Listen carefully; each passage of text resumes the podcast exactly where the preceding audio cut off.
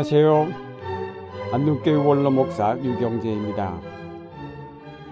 구약의 요나는 율법주의를 고수하면서 전혀 다른 민족을 용납하지 않으려는 사람이었고 이와 달리 신약의 사도 바울은 벗어나기 어려운 율법주의의 틀을 깨고 완전히 새롭게 된 사람입니다.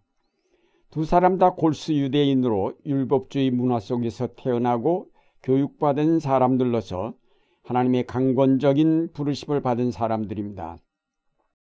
그 부르심에 대하여 한 사람은 끝까지 그 틀을 벗어나려 하지 않았고 한 사람은 과감하게 그 율법주의의 틀을 벗어나 하나님의 부르심에 응답하였습니다. 이 두 사람에게서 우리가 배울 수 있는 것은 내가 속하여 있던 기존의 삶의 틀이나 이념에서 벗어난다는 것은 대단히 어려운 일이라는 것과 동시에 하나님은 우리를 끊임없이 새로운 도전 앞에 세우신다는 점입니다. 먼저 우리는 그 율법주의의 틀을 끝까지 고집한 요나의 경우를 생각해 보겠습니다. 요나는 다른 예언자들과는 달리 자기 백성이 아닌 이방 민족, 그것도 다른 민족이 아닌 원수의 나라인 아시리아로 보냄을 받은 예언자였습니다. 요나는 이런 하나님의 명령을 도저히 받아들일 수 없었습니다. 그래서 그는 하나님이 가라고 하신 니누웨와는 반대 방향인 다시스로 도망가려고 배를 탔습니다. 요나는 율법에 충실한 이스라엘 사람이었지만 바로 그 율법으로 말미암아 이루어진 그의 이념 때문에 그는 하나님의 명령을 따를 수 없었습니다. 사실 이스라엘 민족은 하나님이 주신 이 율법으로 대단히 높은 도덕성을 지니게 되었으며 거대하고 화려한 문명을 이룩한 다른 나라들과는 달리 대단히 심오한 정신 문화를 이룩하였습니다. 이렇게 이룩된 정신 문화는 세계 사상을 주도하는 중요한 흐름이 되었습니다. 우리가 율법주의는 곧 형식주의여 극복해야 할 사상의 틀로 이제까지 생각해 온 것은 사실이지만 가만히 생각해 보면 그것이 이룩한 사상적 공헌은 지대한 것이 아닐 수 없습니다. 그러나 이러한 공헌이 있었지만 이스라엘의 율법주의는 그 자체를 절대화한 나머지 그것을 주신 하나님조차도 어쩔 수 없는 것으로 만들어 놓았습니다. 요나는 이스라엘의 선민 사상을 끝까지 고집하고 그 고집으로 하나님의 명령조차도 거부하였습니다. 이것은 요나 한 사람의 얘기가 아니라 이스라엘 민족의 얘기이고 이런 그릇된 판단은 그대로 하나님이 보내신 성자 예수 그리스도를 거부하는 데까지 이르렀습니다. 하나님은 이런 요나의 이념과 고집을 깨고자 그를 큰 물고기 뱃속에 사흘간 집어넣으셨습니다. 그러나 그 속에서 죽었다가 살아나온 요나의 생각은 바뀌지 않았습니다. 그가 마지못해 니누웨에 가긴 했지만 사명과 사랑 때문에 간 것이 아니라 그 성의 멸망을 기대하면서 갔습니다.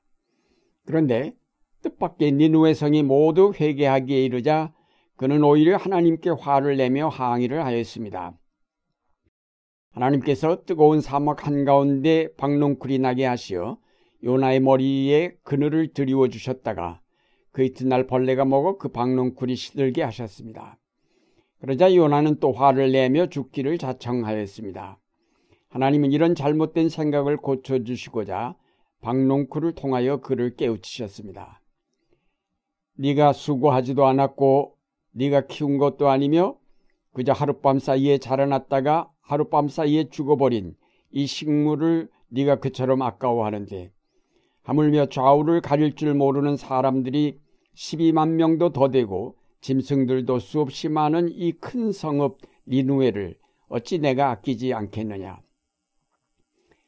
12만 명의 생명에 비할 때 박농쿨의 생명이란 아무것도 아니지만 요나는 지금 아무것도 아닌 것에 매여 고집하고 화내고 있는 반면 정작 관심 두어야 할 12만 명의 생명에 대해서는 전혀 생각지 않았습니다. 요나는 이런 모순조차도 깨닫지 못했던 것입니다. 우리의 정신을 지배하는 이런 이념이나 신앙은 한 번 자리 잡으면 여간에서 변하지 않습니다. 그러나 그런 이념이나 신앙이 무엇을 위한 것인지 깊이 생각하여야 할 것입니다.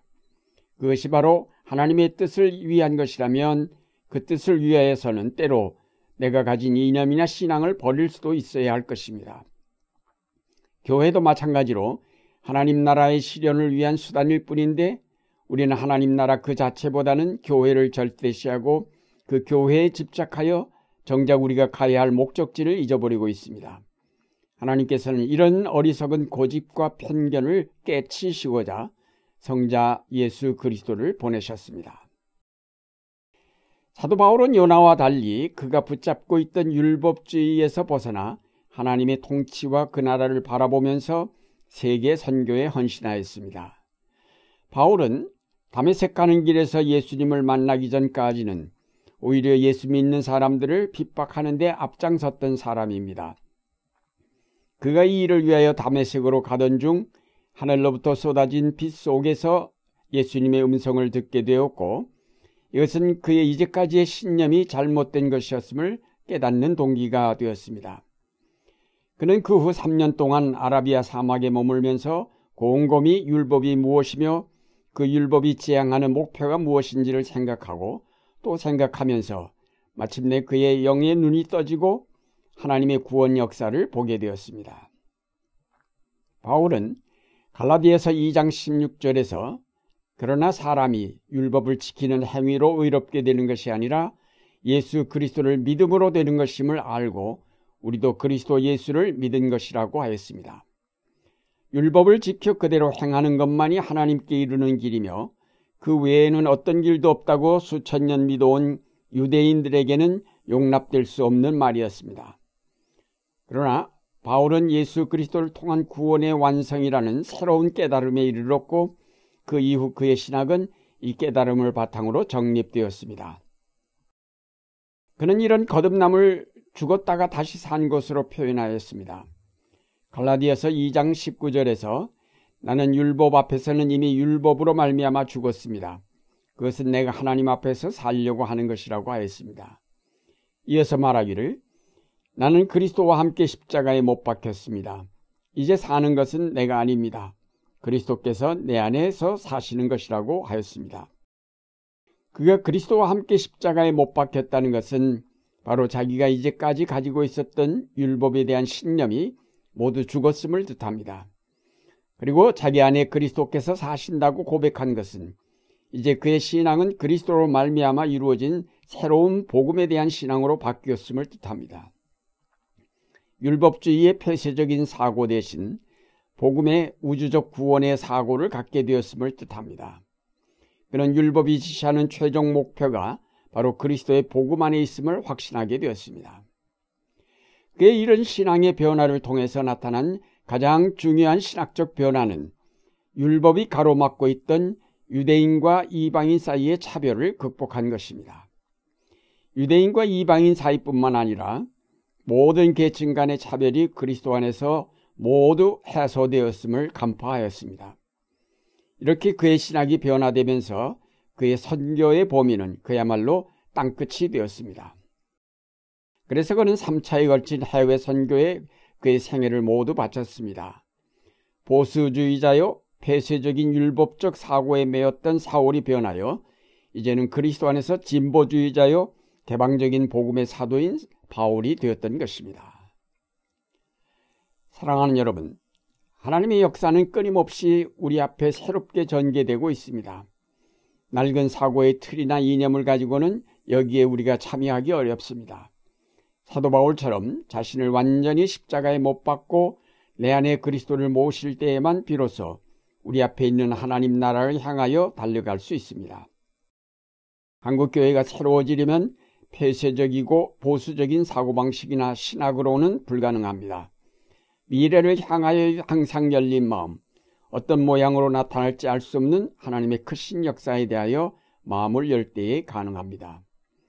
이제 요나처럼 다친 마음으로 하나님의 역사를 올바로 보지 못하는 자가 되지 않도록 늘 깨어 기도하며 성경을 통해 하나님의 뜻을 헤아려서 이 급변하는 세계 속에서 올바른 선교의 사명을 감당해 가시는 여러분의 생활이 되시기를 바랍니다.